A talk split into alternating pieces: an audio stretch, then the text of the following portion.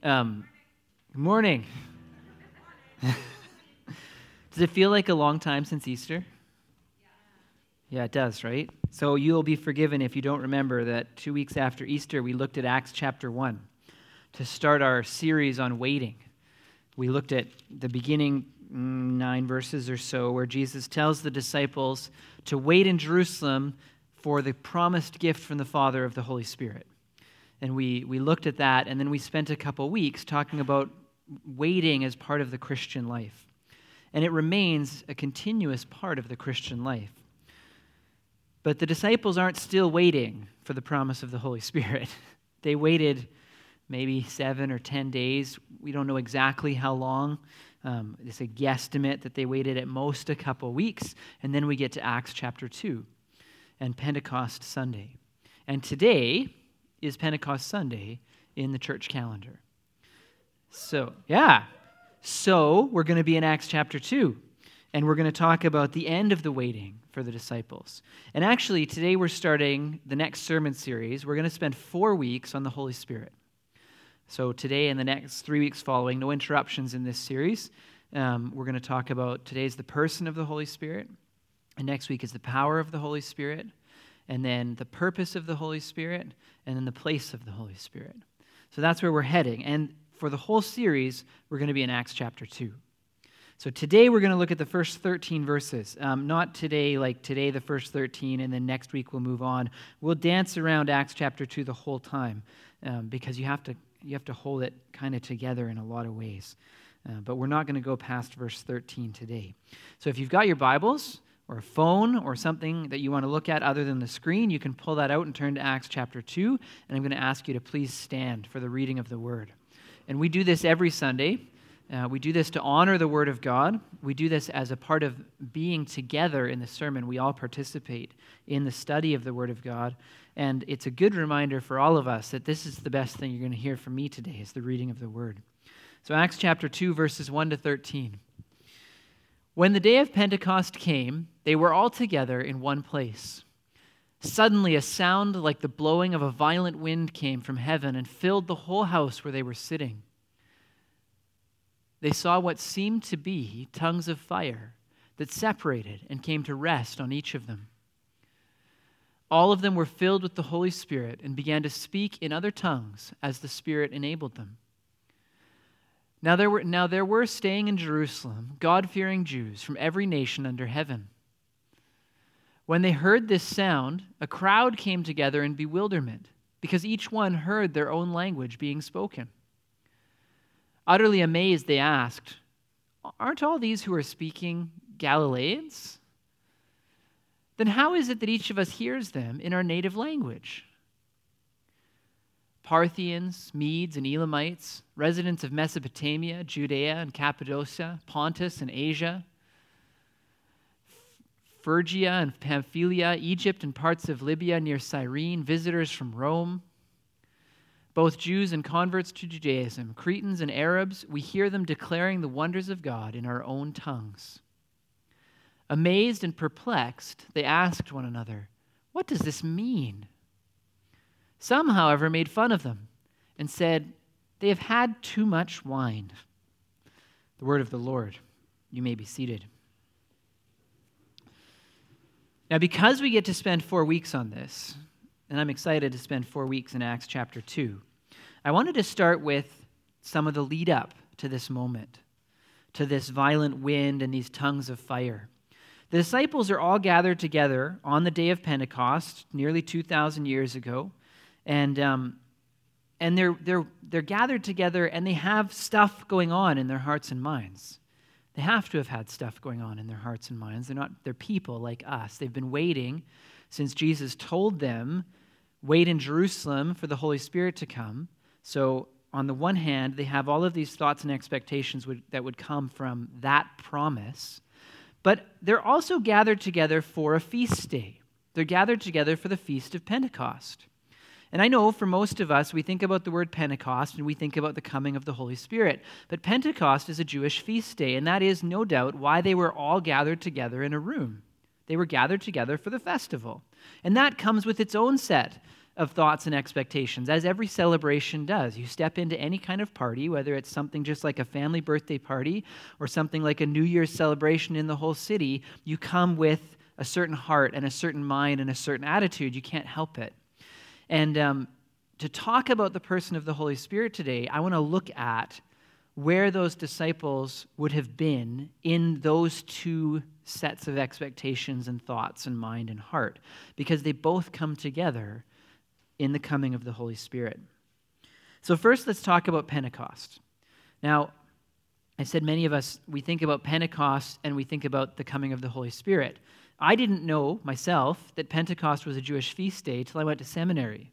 So I'd gone to church for a long time and I had no idea that Pentecost was something, like it was a special day before this before what happened in this passage of Scripture. And I had to, to prepare for this sermon, look up some of the details again. So don't worry if this is news to you that Pentecost is a Jewish feast day, but it is. It's not just a Jewish feast day, it's the second most important Jewish feast day in the calendar during the time of Jesus.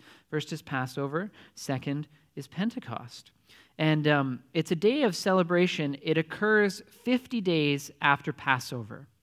And that's why it's called Pentecost, because Pentecost is the Greek word for 50th. It's the 50th day. And on that day, Jews celebrated two things. They celebrated the end of the first harvest season, or the begin, like the, not the end of it, but they celebrate the first reaping season, the, the first harvest season, and they celebrate the giving of the law. The Jewish calendar revolved around two seasons of planting and tending and harvesting. And at the end of the first harvest, um, they had to make the wave sheaf offering. So you go back to Leviticus chapter 23, and God has given them the law while they're still in the desert.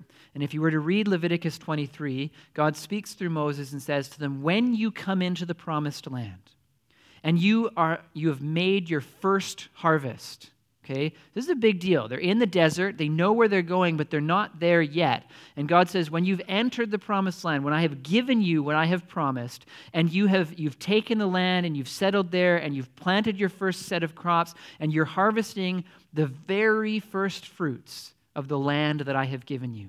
Then you take the first sheaf of grain so, the first fruits of the first fruits, and you bring it before the Lord, and you wave it before the Lord, and then you put it into an offering with an unblemished lamb. And until they've done this, they are not allowed to eat of the fruit of the promised land.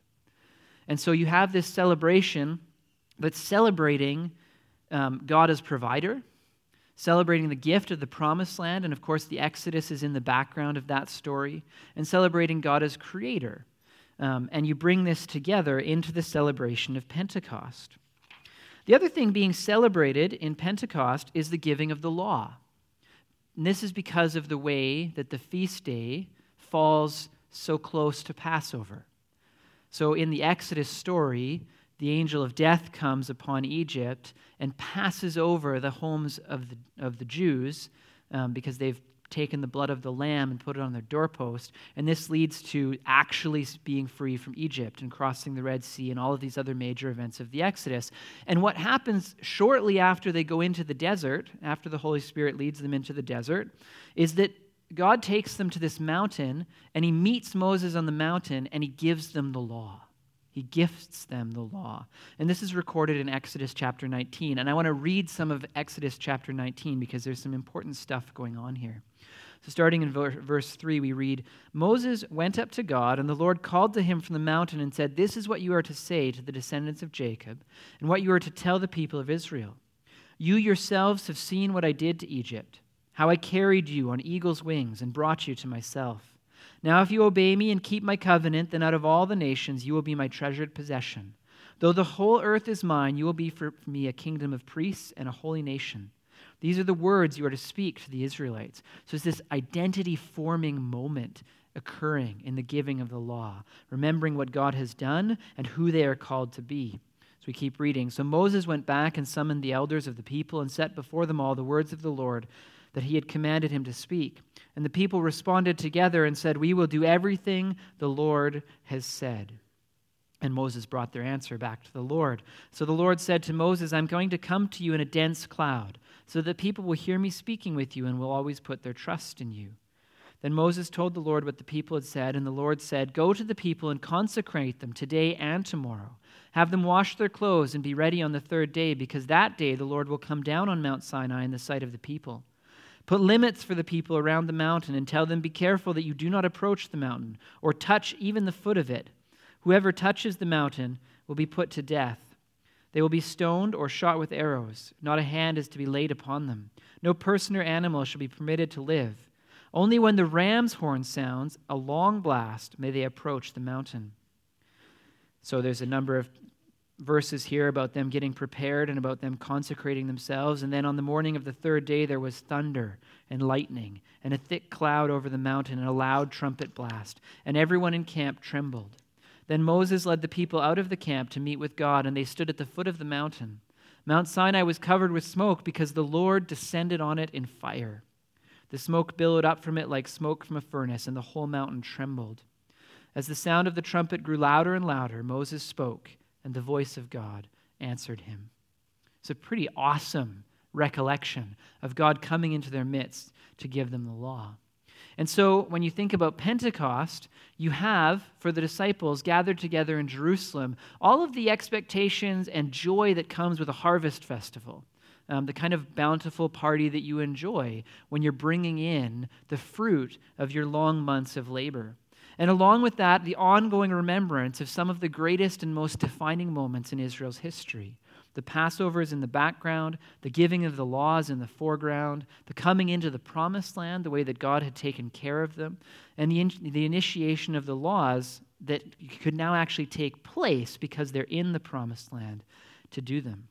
And this is almost certainly the reason why Luke says, when the day of Pentecost came, they were all together in one place, because they're getting together for this festival.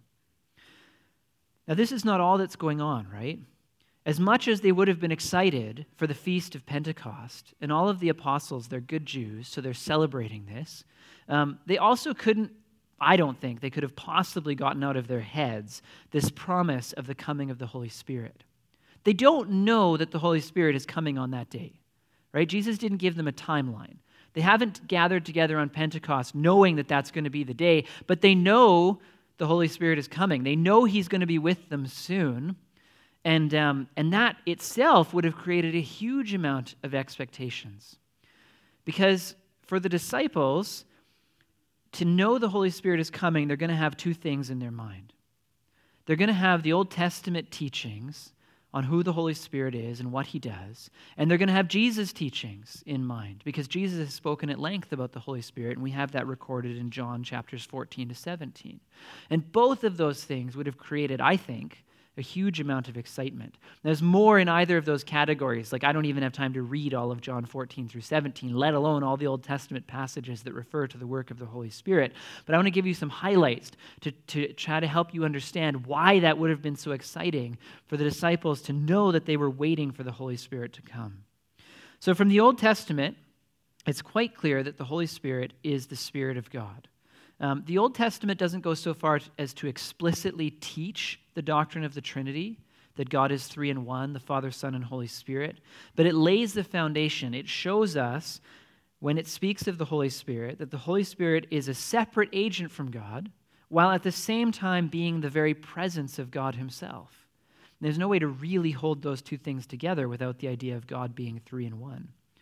What it does teach very clearly is a couple key things. First of all, we're taught, and all scripture witnesses to these things, but this the disciples could have known just from the Bible they had, from the Old Testament, that the Holy Spirit is personal, first of all.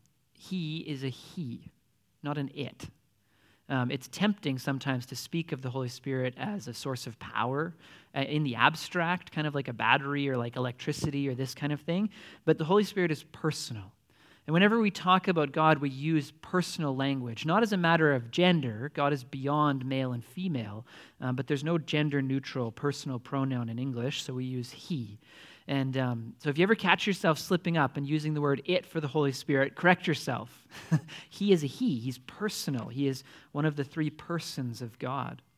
Um, as God, the Holy Spirit is, he's holy, He's transcendent um, because God is these things. And what we see really clearly in the Old Testament is that when the Holy Spirit shows up, he does the work of God for the people of God. And that's where the Old Testament reveals the most. Um, even starting in Genesis, at the very beginning, the Spirit of God is hovering over the, the waters of chaos before God the Father speaks the Word, God the Son, to create, to bring order out of that chaos. Um, you see the Holy Spirit primarily through his effects. Jesus picks up on this. This is why when we talk about the Holy Spirit, we often talk about the wind, because you can't see the wind, but you can see the effects of the wind, right? And Jesus picks up on this when he talks about um, talks to Nicodemus. And so the Holy Spirit shows up and, and he's creative. He's the creative presence of God, and he gifts creativity. You can see this in creation. You can also see this in places like the gifting of Bezalel, with all the different crafts and artistic talents that God gives him for the making of the tabernacle. The Holy Spirit is the life giving spirit, and he gives new life. Job and the psalmist, they recognize this, they speak of this often. Um, the most powerful place this is portrayed is in the prophet Ezekiel with the valley of dry bones. And the Father commands Ezekiel to speak to the Spirit to come and breathe new life. And these dry bones are brought back to life, and flesh is knitted upon them, and they, they become people in the power of the Holy Spirit. The Holy Spirit is the spirit of revelation and inspiration who leads God's people towards holiness and renewal. We see this in the prophets. We see this in how the Holy Spirit comes upon different kings. Even King Saul is gifted with the Spirit and then led into prophecy. And if that was all the disciples knew about the Holy Spirit, that would be enough to be pretty excited for Jesus to say, The Holy Spirit is going to come upon you. Because one of the other things that's very true in the Old Testament is there's not a huge number of people upon whom the Holy Spirit comes. And when the Holy Spirit comes, it's usually just on one person, just on the prophet Elijah, just on Bezalel, just on King David, etc., etc. Right? And these are people, the Holy Spirit comes and they do amazing things, right? Suddenly, the stories are beyond human capacity when the Holy Spirit shows up. So Jesus has told them the Holy Spirit's going to show up, and you know they're thinking, like, they're thinking about all these amazing people and all these amazing stories in the Old Testament and thinking, like, what's, what's he going to do this time?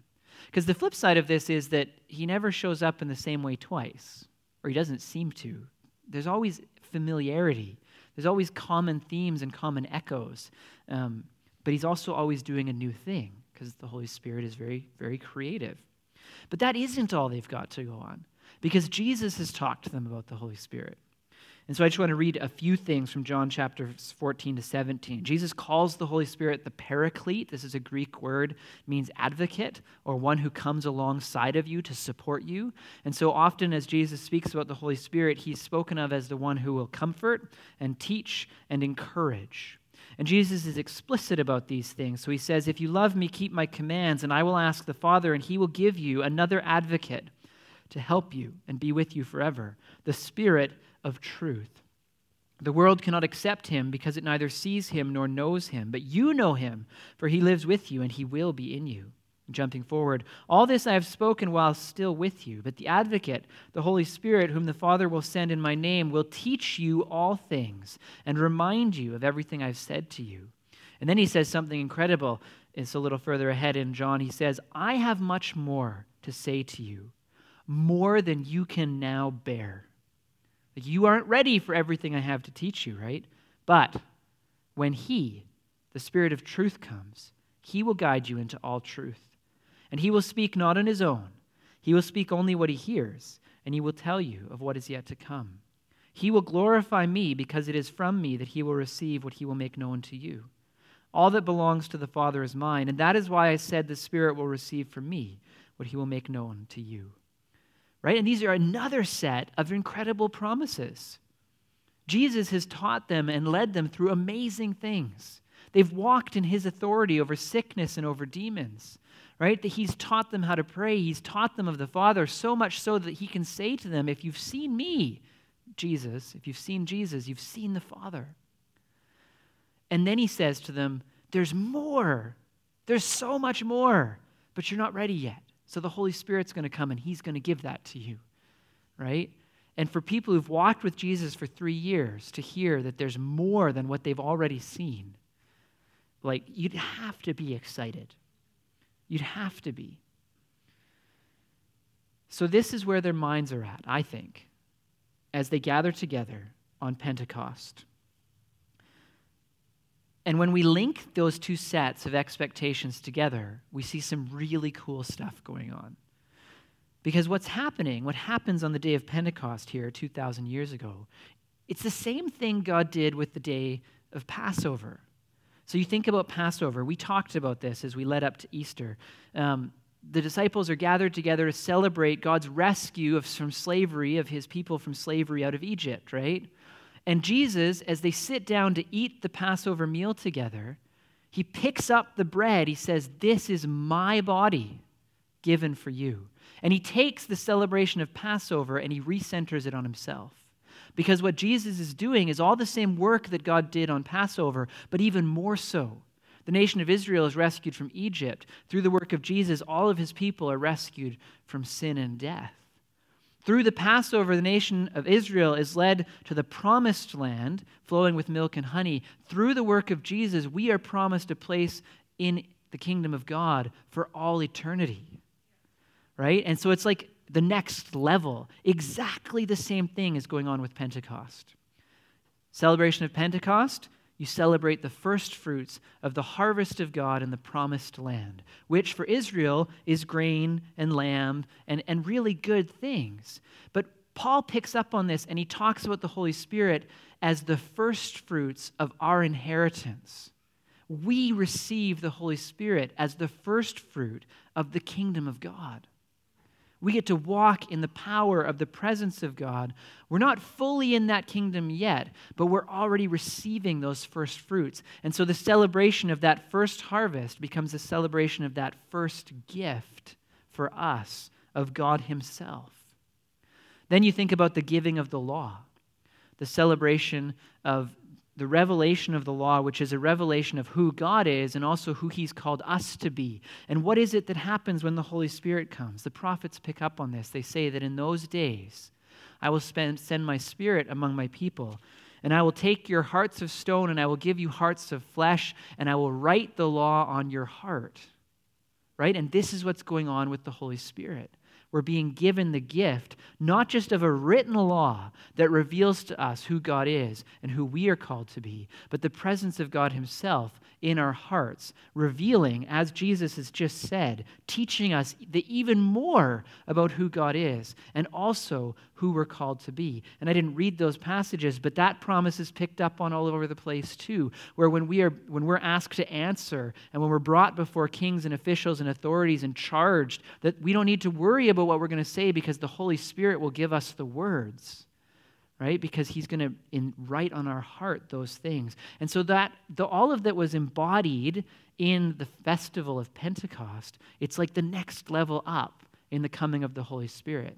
And so it's good to remember that Pentecost was a Jewish feast day. It's much more so a day of celebration for us. And all of those things that the Old Testament reveals about who the Holy Spirit is, being as he comes to give creativity and to give life and to give revelation and to give inspiration. All of those things are going on on the day of Pentecost as well. But there's some really key differences. In the Old Testament, the Holy Spirit comes and it's pretty much always just on one person. Here, in this room, the tongues of fire come down and rest upon all those present. All of the disciples receive the Holy Spirit.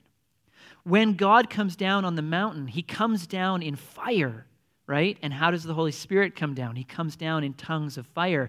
But on the mountain, God's presence is obscured with smoke, and all of the people, as consecrated as they are, can come no closer than the foot of the mountain lest they die. On the day of Pentecost, the coming of God is clear. And rather than telling all of the people that they can't come into the presence of God with the presence of God upon them, the disciples step out and they go out to all of the people and they speak to all of them in their own language and they preach. And if we were to keep reading, what we see right after this is Peter preaches this amazing sermon, and by the end of it, 3,000 people are added to their number. And that doesn't just mean 3,000 people have believed their word. It does that. It also means that they have received the Holy Spirit too. Because this gifting of the Holy Spirit, thanks to the work of Jesus on the cross, is now a gift for all of God's people. Because we, we who have accepted Jesus have been covered by his blood and are consecrated and made clean in such a way that we can be in the presence of God like this. We can have God live in us. And that is what God longs for. This is what the Holy Spirit loves to come and be with his people. And so, in speaking of the person of the Holy Spirit, we have to say this is always God's desire for renewed relationship, for reconciliation, for restoration of the intimacy that was lost in the garden because of sin. I imagine the Holy Spirit coming as tongues of flame and resting upon each of the disciples as a moment of great joy in the heart of God. I think when Luke describes this, and it, it's all seems like and looks like language. You may not have noticed that as you read it. A sound like the blowing of a violent wind. They saw what seemed to be tongues of fire. How do you describe the coming of God, right? Luke is doing his best, but he can't quite do it. And I think what he's describing is the joyful, dancing presence of God, rejoicing as he comes to be with his people. Just as the father in the parable hikes up his, his robe and runs to meet his long lost son, right? And every, every action is displaying the joy of coming back together with his son, with his family, with his long lost loved one. And I think that's exactly what we see here. I actually think you get to the end of this passage that we read today, and you have this weird moment you got all these people hearing, hearing the, the Jews, hearing the disciples, sorry, talk in their own language, and they're amazed and they're perplexed, and they say, What does this mean? And some of them come up with this theory that seems to make very little sense. Some of them made fun of them and said they've had too much wine. And I've wondered, I've wondered what is going on that some of the people there looked at them and said, You're drunk. Because it's not the languages, right? You don't, you don't see people speaking in foreign tongues and say, You have had too much to drink.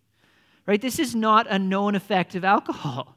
It would be really strange if it was. Like, I just had one too many glasses of beer and I suddenly started speaking Russian, right? Like, we don't do this. So, what was happening? And I've wondered about this. And as I read through this and thought through this with this week, you know what I think it is? I think that they're watching them and they're seeing people having so much fun and laughing and dancing and expressing joy. And they've probably only seen that kind of anything like that through the counterfeit joy of being drunk. And so they see this and they put them into the only box they've got. You've been drinking. That's the only time people act like this. Except it's not. It's not the only time people act like they're full of joy and full of rejoicing and dancing and laughing and all of these things, because that's what it's like to be in the presence of God. That's why Paul can say, Don't be drunk on wine, but be filled with the Holy Spirit. It's the only contrast that makes sense. Like, what else in your experience of drunkenness, like what, the hangover, is going to be comparable to being filled with the Holy Spirit? The, la- the, la- the loss of judgment? Right? Like the loss of good character. I don't think the Holy Spirit does any of those things for Paul to make that contrast. I think it's the joy because God is so excited for this moment and his people join him in that. This is who our God is. He longs to be with us. You look at the work of the Holy Spirit all throughout Scripture, it's always for the people of God. It's always to bring the people of God back to Him. Even in the craftsmanship of Bezalel, and if you don't know what I'm talking about, go look at some of the chapters I'm going to forget exactly where this is. It's when they're building the tabernacle in the desert. So it's somewhere in Exodus, but I forget which chapter. And it says that he's gifted with every kind of artistic craftsmanship. And then he leads a group of people. What's he doing? He's building the place for the people to meet with God. Right? You look at the judges who are filled with the Holy Spirit. Why are they filled with the Holy Spirit? So they can throw off the yoke of oppression. The people can be free once again to worship God. Right? It's always about bringing the people of God together to be with Him. That's what the Holy Spirit always does. You look at the story of Scripture from beginning to end, and this is the truth at the core of who God is and what He's up to, that He longs to be with His people. You look at the Gospels, the story of Jesus from beginning to end, as God Himself walks among His people as a human being. And He has a heart that beats with the rhythm of that desire, that He longs for intimacy with us. And here we sit in Acts chapter 2 at the beginning of the present age, the age of the church of the kingdom of God being among us, but not yet fully present, the age of the first fruits of the Holy Spirit.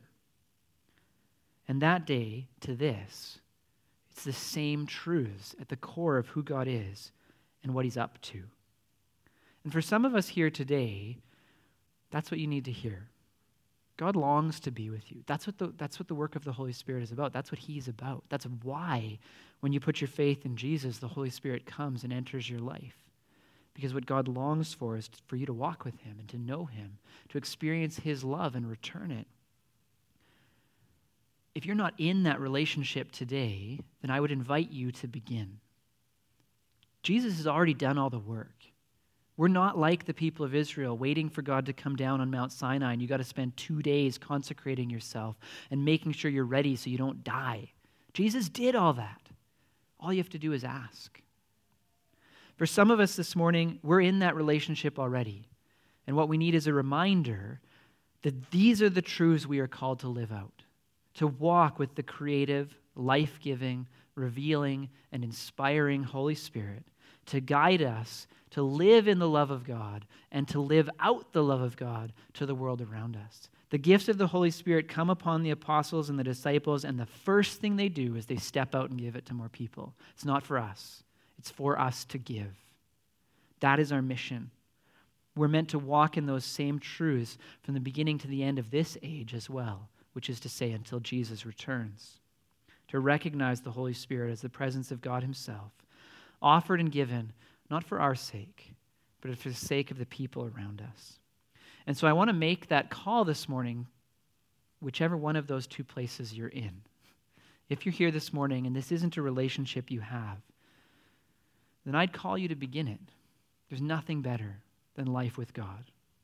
There's nothing more full of His goodness. There can't be because it's Him. And then for those of us who are already in that place, to be prayerfully considering where you need to step out in the power of the Holy Spirit to share the life that He's given you. There are places and people around you who desperately need that. So ask the Lord this morning either to enter your life or to open your eyes and ears and heart for where He wants to move through you into the lives of others. So let's pray about that right now.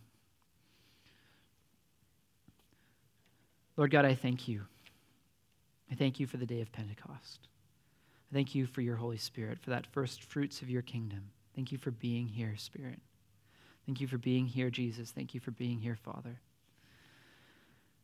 I pray for anyone here this morning who is in a place where they don't know you and they're not in a relationship with you. Reveal to them your goodness and your love. Show them your heart, Lord God, and begin that walk with them. And I pray that anyone who's here who, who feels like there's something stopping them, that they would face that, and whatever that means, um, talk to someone. Um, may you meet them in that place. I don't know where they're at and what they need, but you do, Lord. Work in your power to bring people to you. And for those of us here this morning who do know you, open our eyes, open our ears, and open our hearts to those around us who you long to pour your life over and into. Give us opportunities to speak your truth and to share your gospel and to share your Holy Spirit, Lord. We pray these things in your name, Jesus. Amen.